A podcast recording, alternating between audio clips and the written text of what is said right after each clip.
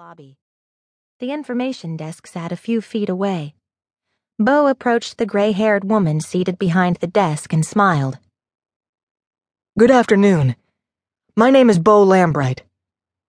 He fished out one of his business cards and handed it to her. I'm here to see Detective Chandler. I believe he's with Dr. Wellington.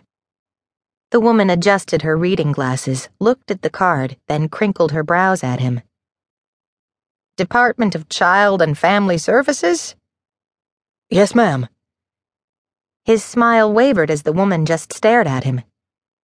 He eyed the phone on the desk long enough that she finally followed his gaze. Perhaps the doctor has a pager you could call? She jolted. Oh, yes. The woman dialed a four digit number, then announced he could go to the nurse's station and proceeded to give him directions to the elevators. Bo reached the third floor, followed the signs to a circular nurse's desk in the intersection of three hallways, and approached the first woman in blue scrubs who made eye contact with him. Her sun highlighted blonde hair was swept into a ponytail, and a stethoscope dangled from around her neck. I'm Heather Merchant, the charge nurse for this unit. May I help you? He removed a business card from his wallet and handed it to the nurse. I'm responding to a call initiated by Detective Chandler. I believe it's regarding one of Dr. Wellington's patients. The nurse scanned the card and looked up. Dr. Wellington expected you over an hour ago, Mr. Lambright. She's already made rounds and left for the day. I apologize for the delay. Had the nurse pushed the subject, Bo would have recited the law, which allowed 24 hours to begin the investigation once a complaint was filed. Smiling warmly, Nurse Heather leaned forward and lowered her voice. Dr. Wellington's from the city and has the patience of a woman in labor. She's filling in for one of our long standing physicians, who I'm guessing didn't fill her in on our community hospital or small town life. The nurse stood from the chair. I'll try to locate the officer for you. I think he's still in the conference room talking with the hospital case manager. A few minutes later, heels clacked against the floor. He glanced sideways at the 30 something woman dressed in a knee length navy skirt, matching blazer, and bright red shirt. I'm Samantha Elroy, the case manager assigned to the Diener case. She motioned to the hallway on the right. If you would like to come with me to the conference room, we can discuss the case with Detective Chandler in private. Sure.